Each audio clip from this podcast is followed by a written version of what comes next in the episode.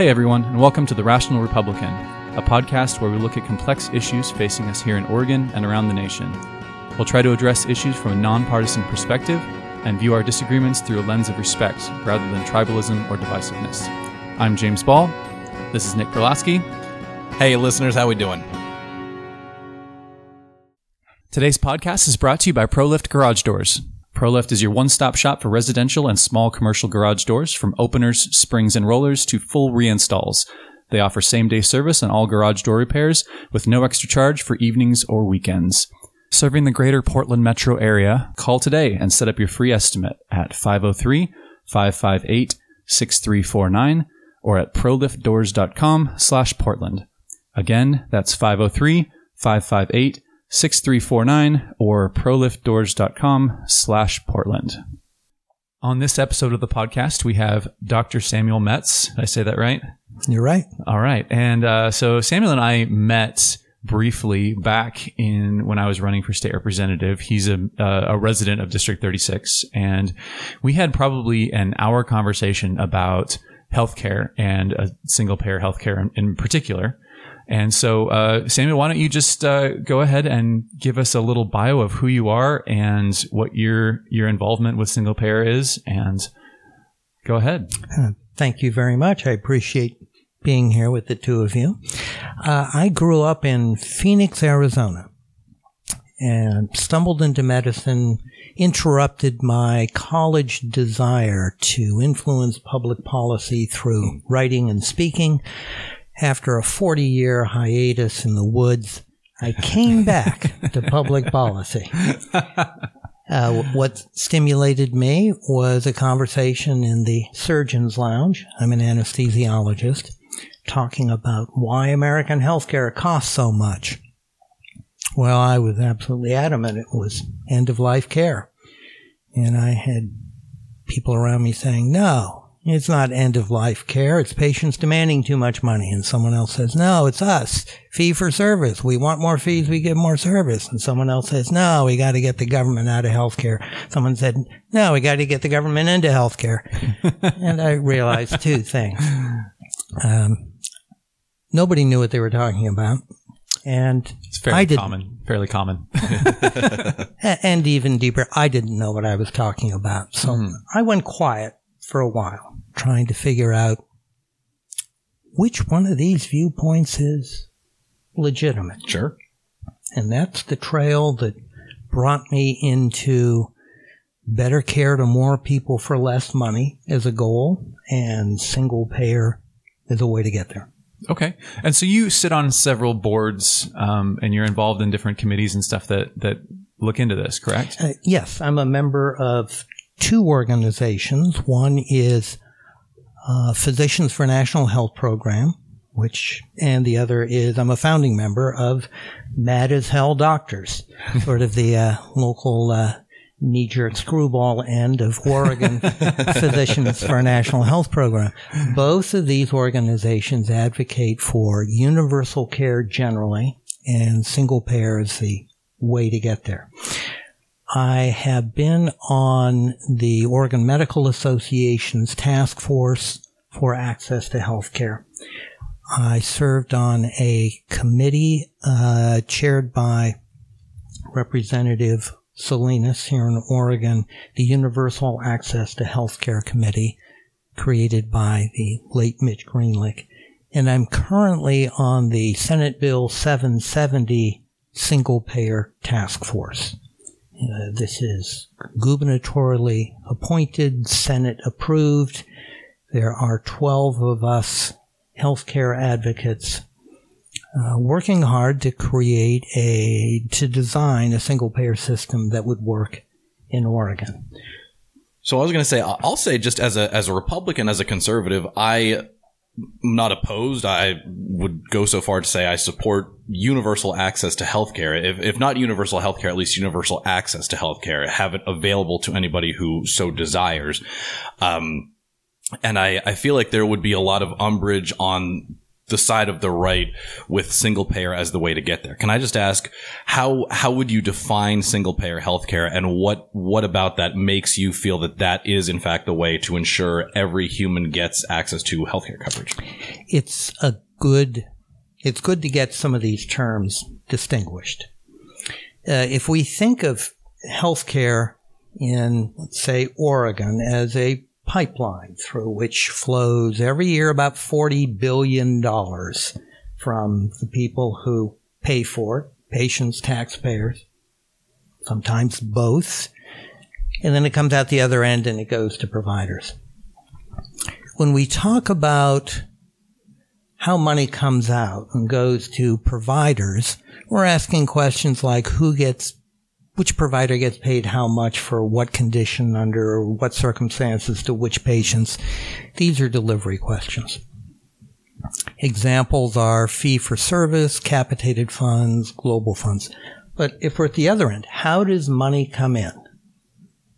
That is, who participates? Who pays? How do we collect?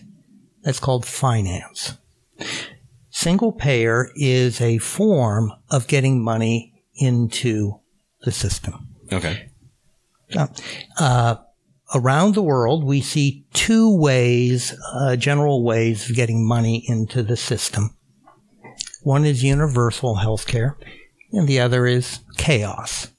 The, the U.S. is the only high income system that uses chaos. Every other high income system uses one of two subsets either a multi-payer system in which everyone pays into a healthcare system and they choose can be private or public or everyone pays into a single system in the form of taxes and then these two payers pay all the providers. Just to define one more term Socialized medicine means that everything that goes into the system is controlled by the government. So it's all paid for by taxes. But it also means that everything that comes out is also controlled by the government. Everybody who provides health care has a government ID badge. Hmm. There's only two examples of that in the entire world. It's pretty scarce. One is Cuba, and the other is the American VA. Hmm. It's an extreme example of single payer. I don't know of any of my fellow single payer crazies who advocate that we go to a VA system. That so we, we do have government making sure that all the money comes in mm-hmm. and pays, but the providers are all a mixture of public and private. Okay. Interesting. Yeah. So I think we mentioned a little bit before the podcast that a lot of our viewers, you know, skew conservative. We are, you know, do have Republican in the name of the podcast after all? Um, uh, so the, the goal of this is to provide more care, more better care to more people for less money. Um, I think a lot of people, so first of all, don't really think that there's a problem and second of all, are very hesitant to get more government involved in their life. Um, I, that's kind of my knee jerk whenever I hear more government is uh, is they they tend to in my in my very partisan view cause more problems than they solve, and you can usually solve problems by removing government rather than adding more government to to a situation. Um, I do think that healthcare might be an exception to that rule. And being that Nick and I were talking about this yesterday, um, price elasticity of healthcare. Um, so basically, furious amounts of podcast listeners are googling things right now, and the others are logging off. Um, so basically, price elasticity is how how if you change the price of a good or service, how many people will then continue to pay for that service. And generally, the higher the price, the fewer people end up buying it. You know, for any TVs or Apples or, you know, a massage or, you know, fill in the blank, the higher the price, fewer people are going to, are to buy it. Um, healthcare is inelastic in, in most healthcare, a lot of healthcare in that the higher the price goes, people are still going to pay for it. If you have a life saving treatment and it costs one dollar or it costs a billion dollars, and that's going to save your life, you're, you're going to pony up the cash. I mean, there's a few examples of, you know, maybe that's not the case, but for the most part, the price doesn't really matter. People are going to pay whatever it, whatever it costs. And so the free market system as applied to healthcare really doesn't work all that well. And so that's kind of how I backed into this, uh, uh, thinking of, you know, maybe there's a different option where the government could get involved and cause a, or create a better system where you don't just have whoever's deciding the price just keeps jacking up the price for, because they know people will pay it.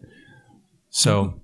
Uh, Nick, you're right. This, there are people out there already typing furiously. you know, healthcare reform is the second leading cause of bar fights in America today.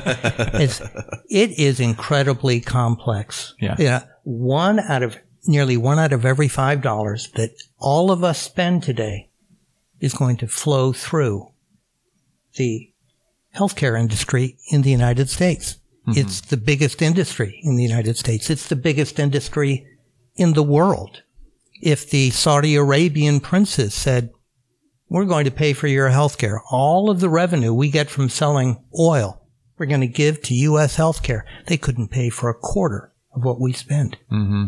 And as you just as you just noted, James, this is it doesn't follow the usual you uh, uh, rules of economics.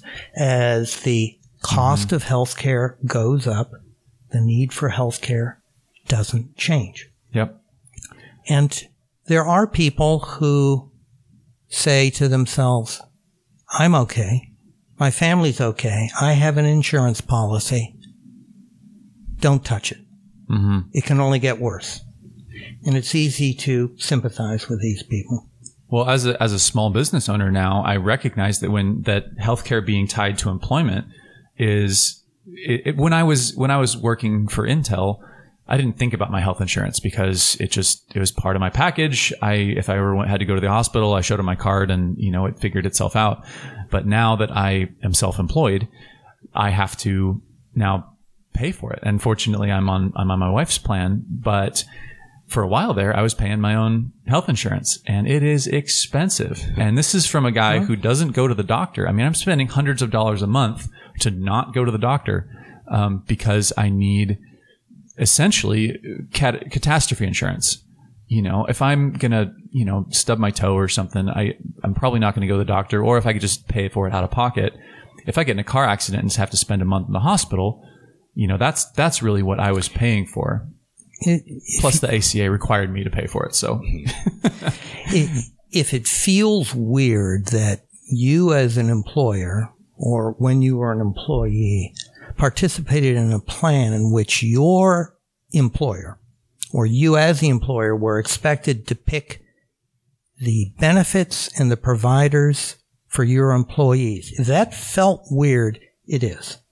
Yeah. We're the only country in the world that does this. And it discourages innovation because if you're like me and want to quit your fancy corporate job to start a business, that's like one more expense that you have to pay and not just for you but for your your potential employees. And until you get to unless you're Jeff Bezos and started Amazon you know that those first few years are rough uh, financially. Uh, and it's even rougher on the employee. The average worker in the US who enters the workforce at 18 can expect to change jobs more than 10 times in their career. So if we're dependent upon our employer to provide employment, that's about, you got a greater than 50 50 chance that whatever your insurance is today for you and your family is not going to be the same in three years. Mm-hmm. And in the, in the U.S., in normal countries where you can drink the water outside the U.S., uh, your bond with your insurance company, whether it's private or public, is forever.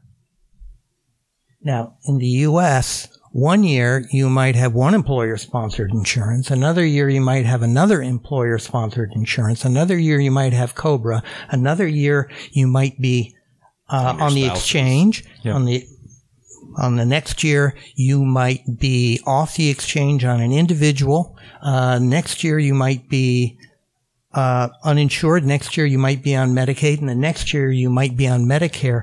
Every one of those changes makes a difference in how much it's going to cost you, what benefits you're going to get, what conditions are covered, how much your drugs are going to cost, what drugs you can get, what physicians you can see, what nurses you can see, what hospitals you can go to. That churn costs a lot of money. A lot of heartache and stress and everything else too. And remember, every, in the U.S., every billable event in healthcare has to be examined by someone who's not wearing a white coat or a stethoscope. Uh, an insurance agent, we call them bureaucrats in government, but even that term. privately, Yeah. Has to assess that claim for was the patient in network, was the condition covered, was the treatment covered, uh, pre-authorization, was the physician in the network, and then they have to do this repeat it 30% of the time because the normal insurance company denies 30% of all first claims. And then, by the way, there are 4 billion medical claims each year in the U.S Four billion. You can imagine how many person hours are involved in evaluating that. That doesn't include the money and the lost time I spend as a physician trying to collect from the insurance company. That adds 10% to my cost of business. What does this mean? When we have private insurance, when you're an employee or an employer of that money, 20% of it is consumed by the insurance company mm-hmm. for administration. And then another 10% are consumed by poor schlubs like me hmm. who have to bill the insurance companies. The U.S. is unique in this 30% loss before any of the money is spent on healthcare. How does that compare internationally? It's twice as much as anybody in second place, and it's three times as much as a normal high income nation. If we switch to a universal care plan, single payer or multi payer, overnight, we would recover approximately $700 billion in administrative work that we don't need to pay for anymore. And that would be more than enough to meet the unaddressed needs to provide better care to more people for less money than we're paying now. So this is one of the things that we brought up on our, our phone call a year ago is if you get rid of all that money, 30% of how many trillions of dollars is being spent on healthcare, that's, that's jobs. You're essentially getting rid of an entire industry, which is health insurance, which, I mean, there, there are libertarian, uh, reasons for not wanting that much waste in the system, but you've got, that's, that ends up being 2 million jobs of people that could be winked out of existence Um, so I mean that I mean, All it's something respect. something you have to think about. That- and I'm just bringing it up for argument's sake. strikes me as a broken window fallacy kind of thing. That's which if our if any of our listeners aren't familiar, the the idea Or they just that- want to start googling again. Or yeah, just yeah, you haven't googled some for 45 seconds now. But the idea is that we should all just break all of our windows because that keeps window repairmen in business and that way, you know, it keeps an industry floating and functioning and I don't think somebody like you who's successful in the field of medicine, we've never said that this is, you know, demonizing undertakers or making it harder for undertakers to make a living because fewer people are dying.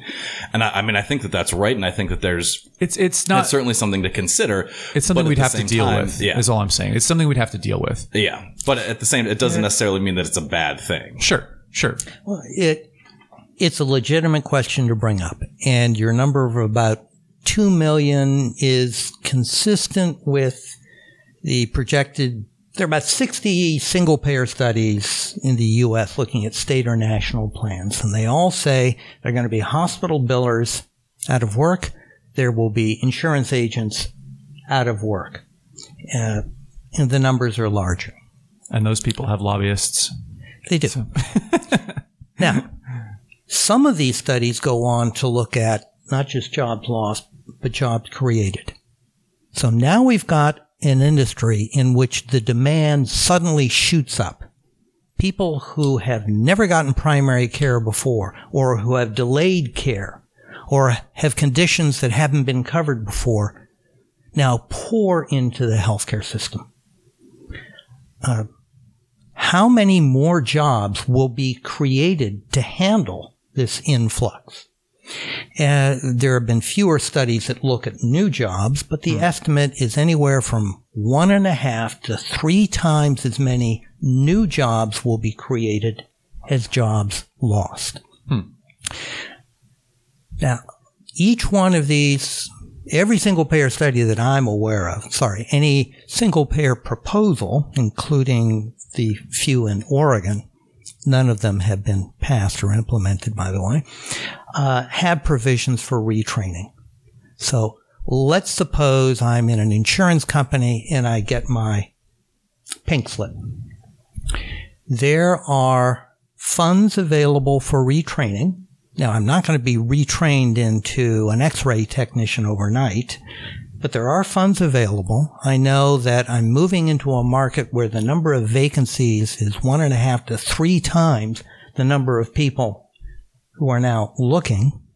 And I know that while I search for a new job, my family will get health care while I look.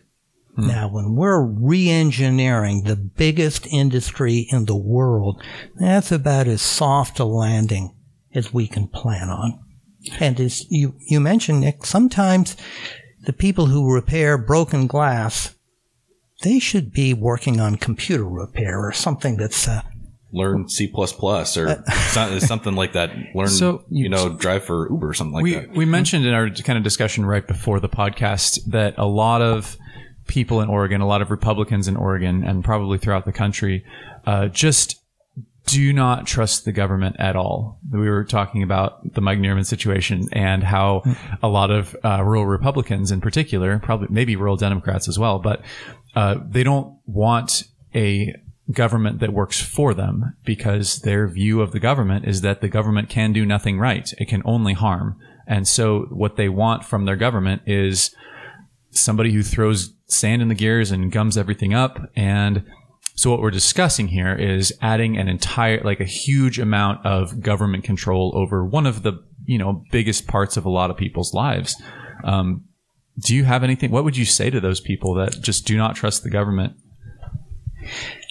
Um, the government needs to do a lot of work to regain its lost trust. I don't have any magic for anything other than healthcare. Sure. When we look at the free market in providing health insurance, you just heard there's the industry has a 20% loss in money before mm-hmm. it gets turned into healthcare. Government programs for healthcare. The VA, TRICARE for veterans, SCHIP, Indian Health Service. These healthcare organizations have administrative costs that are one fifth to one tenth that of private industry. So regardless of what we think about the government providing education or fixing highways or providing security, when it comes to healthcare, the government record is five to ten times better than private industry. Hmm. And the studies show that people who get their health care through any of the government programs on average cost less, even though they're sicker patients, their satisfaction is higher, and they're more likely to get care. Let's not talk about education. Let's not okay, talk about okay. everything else okay, the government could possibly fair. screw up. Let's just talk about healthcare. Sure.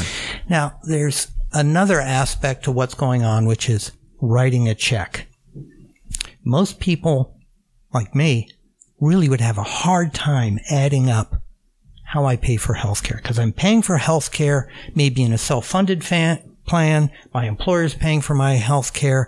I'm paying taxes that go to healthcare. I'm p- paying premiums. I'm paying out-of-pocket payments. I'm paying surprise bills.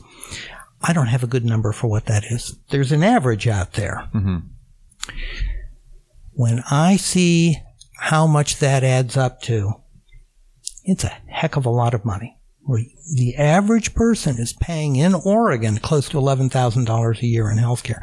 Now that's the average. Most of us pay much less. Sick people pay much more, but we never know when we're going to be that sick person. We don't know when our child's going to fall out of a tree or our spouse is going to get cancer or we're going to have a heart attack or our car is going to get T-boned or we're going to have the expensive viral disease. The analogy is if you had to write a check for everything you're paying out of pocket now, and instead of addressing it to 600 different places, you made one check to the single payer fund, you'd actually be paying less money. Not only would you be paying less money, and maybe a little bit, maybe 5% less, you'd know that you'd never go bankrupt paying for a treatable disease. Your family will never be turned away for treatment, no matter what your credit rating is. And you can plan. As a business person, you have a five and 10 year plan because you know what your business expenses are going to be. That's normal in other countries, by the way. So I, I was going to say I'd be curious, and to uh, James to kind of follow up on your point a little bit. We had a we had a uh, an experiment in taking the allowing the government to take more control over the healthcare industry. We had the ACA around 12 years ago now, 11 years ago, and uh, since the implementation of the Affordable Care Act, administrative costs have gone up. The share of GDP, the, or the share, the, the cost of healthcare as a percentage of GDP has continued to go up in this country. We still see things like people being denied treatment. We still see things like medical bankruptcies. And uh, in in an article that you sent us that you wrote, you called uh, the ACA a giant leap in place, which I thought was a really great line. um, and especially, uh, it, you know, for somebody who follows public policy, that that is the the one signature item on the in, in the Obama administration. They they did not combat climate change. They did not combat you know any kind of nefarious international relations, the Putin and Putin regime.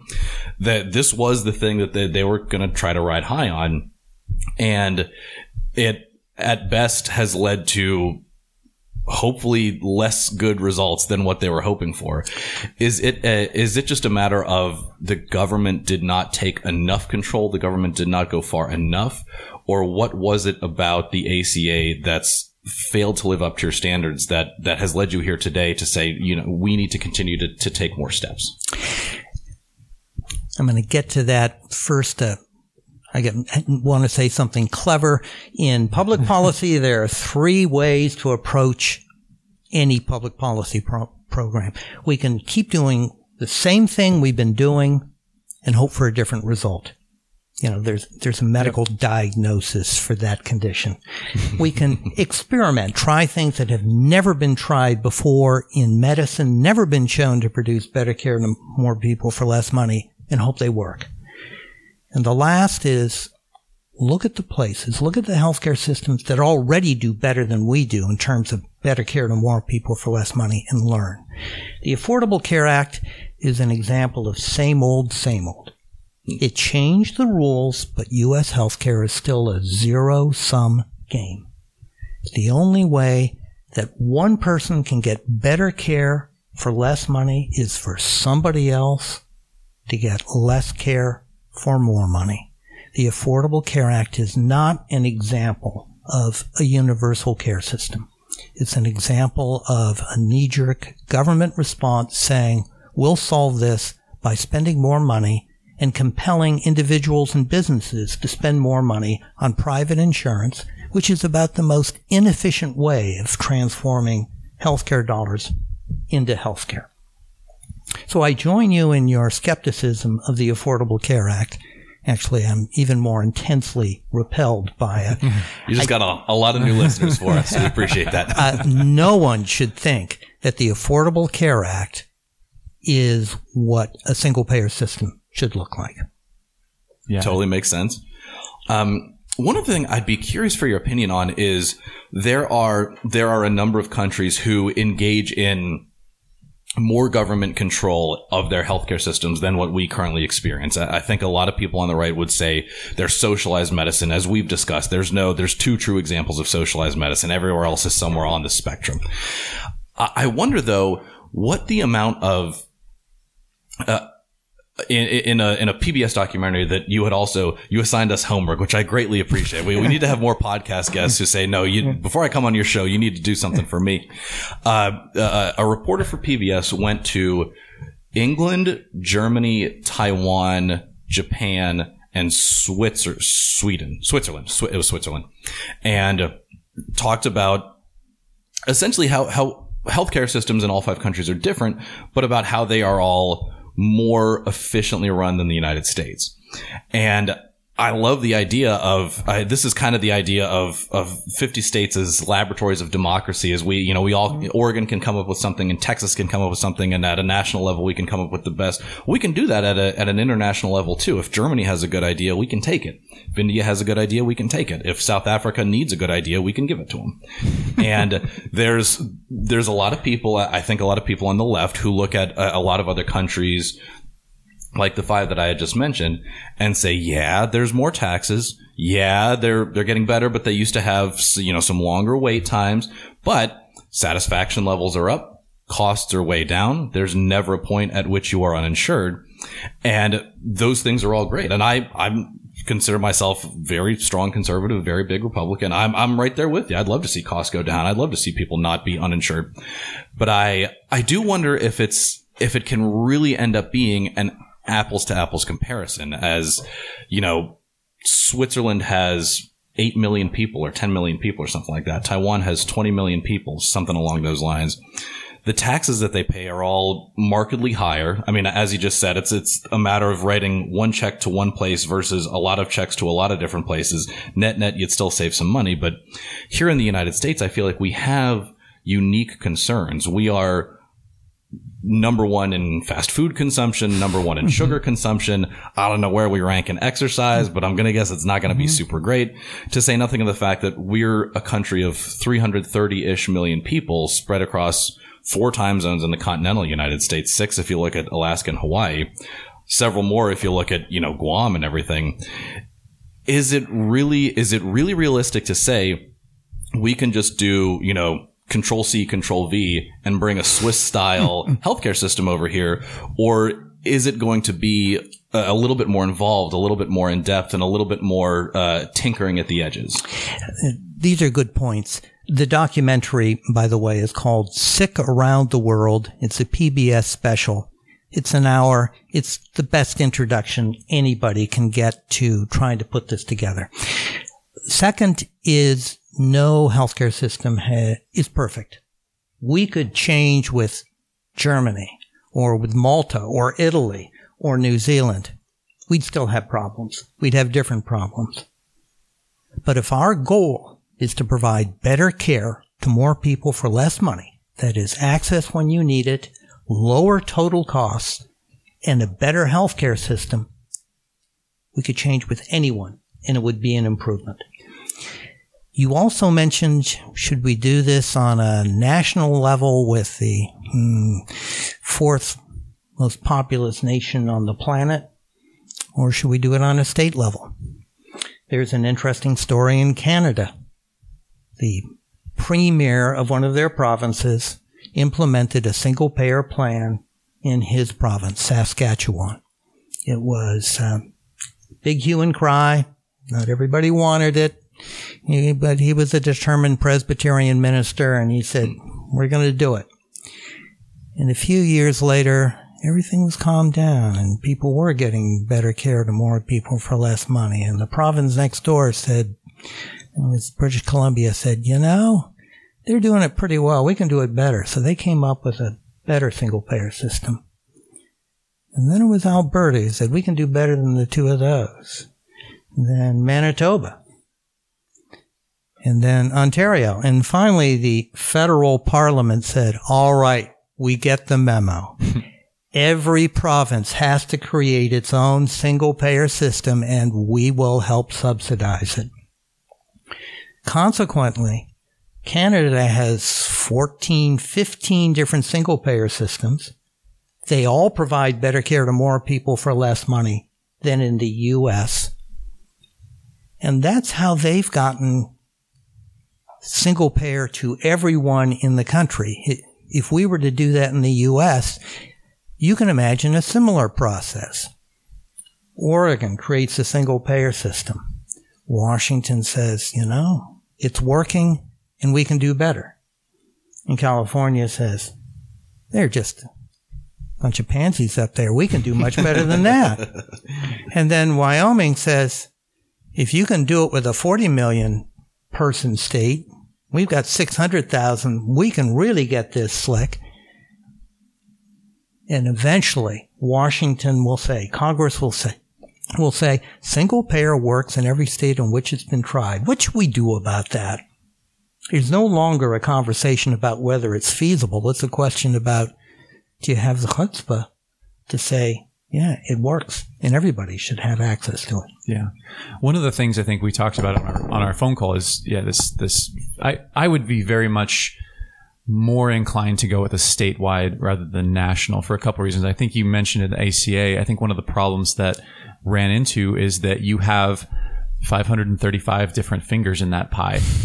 And everybody wants something and everybody wants something different. Whereas if you were to do something like that at, in Oregon, you have 90, 90 fingers in the pie and each one is very directly tied to their district and very directly tied to their, to their constituents. I can't imagine a congressperson from, you know, Midwest somewhere cares a whole lot about what's going on in Portland, Oregon. Um, so I, I think, and, and this is just me being a, you know, small government, local control conservative, but, um, I, the other advantage of having a single payer system as opposed to a, uh, the, the patchwork that we've got now with private insurance is the ability to, to negotiate prices. I kind of mentioned that before is that, yeah, the demand stays the same no matter what the prices are. And there have been instances, insulin is one recently that's kind of made the news where prices have shot up for no reason other than someone at the drug manufacturer decided that they would. And so if you have um, a, an entire state, you get that the negotiating power of in Oregon, you know, three million, three and a half million different accounts, and you can you can negotiate with the drug um, companies to to lower those prices. You don't quite get the economies of scale that you would at a national level at, you know, 330 million people as opposed to 3 million. But again, you have fewer fingers in the pie. You have fewer people trying to get their pork cut into it. You, I can't imagine what negotiating in Congress is like when you're trying to pass something as big as the ACA. I think that's probably why I didn't do a whole lot. It just, uh, you've you've identified some very real political problems and some of the agony within our single payer advocacy movement. Do we go national or do do we go state? And you've mentioned the advantages of going state by state. One is there's one fifth the number of people who all have to take a bite out of it you know, we know whatever we send into the U.S. Congress, no matter how perfectly it's designed, what comes out the other end looks kind of ugly. And there'll be less uglification going through the state legislature than Congress. 535 amendments, all adding something or taking something away. We, yeah. we also have an option here in Oregon, which the U.S. Congress doesn't have. We can have a ballot measure. Hmm we can design a single payer system and it's just as perfect as what we might send to the legislature. But now it's up to the voters. Hmm. And we don't have 4 million people all taking a bite out of it. It's 4 million people all asking the same question. In 10 years from now, will my family be better off with this system? In 10 years from now, will my business be better off? That I'm pretty confident that we can design a system where a, an overwhelming majority of Oregonians look at what's written and say, yes. And we can do that. And you know, no matter how imperfect it is, it'll be better than what we have now. And we'll be showing other states the route. So I think healthcare I think is interesting because it's I feel like it's one of the unique debates that we get to have in public policy where there is not a side arguing for the status quo. I feel like in the case of abortion, Republicans want to repeal it, Democrats want to keep it as is. In the case of gay marriage, Democrats wanted to change it. Republicans wanted to keep gay marriage illegal until, you know, four years. Ago. I think, I don't think Republicans really care about that right now, but I think there's, there's normally somebody saying things are fine the way that they are. And I think in healthcare, the left has a number of different ideas and the right has a number of different ideas. Nobody likes where we're at. Nobody thinks this is good. Um, one of the things that I think is unique to American healthcare is doctors tend to make a lot of money. It, this was also in the in the PBS documentary. The salaries are lower for doctors across the country. I think Germany was the one where they specifically talked numbers, but the the medical liability, the burden on American doctors is markedly higher. The a number of administrative costs that flow down to an actual doctor, as you know, you just talked about on the podcast, is markedly higher. The amount of student debt that doctors incur and they're on their way to becoming doctors is markedly higher here in America. And I think that as a Republican, I would rather go back and say there's a lot that we can do about all these different issues by themselves and we can address these issues and we can work to improve each separate individual and come up with a better system. I would wager that you as somebody on the left say, yeah, that's something that we could try. The better solution is to let's just rip the band-aid off. Let's just knock this all out. One bill, massive change, but we know that what we're going to get is better. Do you, do you think that that's accurate or do you think that there's any kind of the piecemeal Republican, let's look at malpractice reform. Let's look at getting costs for borrowing money or costs for college down. Is there any, any merit to, to some of those ideas? No. Fair enough. what we have is a system that is so chaotic that the dials are on a black box and nobody knows what they're connected to, no matter what the label says. And just to give you some perspective, if overnight physicians in the United States took a 20% cut in salary, pretty dramatic we would spend about $50 billion less per year on healthcare, which is a little over 1.1%. We're not going to cut healthcare costs in half by seeing how little we can pay healthcare providers. Remember, most of the labor spending in healthcare are for people who are working closer to minimum wage. The hmm. amount of the labor costs in the U.S., the the doctor percentage of that is very small. We talk about medical malpractice, about ten billion dollars a year in premiums, another forty billion dollars a year in defensive medicine. That is things that I do to improve my legal outcome, not things that improve the patient's medical outcome. It's another fifty billion dollars a year, about one percent. The big enchilada is the administration. That's the 30% that it takes to transfer money from a patient to the provider. You would not buy a used car with a 30% markup. You would not buy a stock. You wouldn't buy inventory with a 30% markup, especially if you know that other nations, just as intelligent as we are, are paying two thirds less. That's where the money is. Got it. Well, we are running about out of time, so I think that's a good place to to end it. I'm sure we could keep talking about this for hours and hours, so we try to keep these to about 45 minutes. So, one of the things we like to do before we uh, end the podcast is, well, typically we we ask people who their favorite Republican is, but um, seeing as how I you don't not registered Republican, um, we'll give you a pass if you wanted to say who your who your favorite politician is. I like the question about Republican because it gets me back to my home. I grew up in Phoenix, Arizona. Democratic family in Phoenix, Arizona.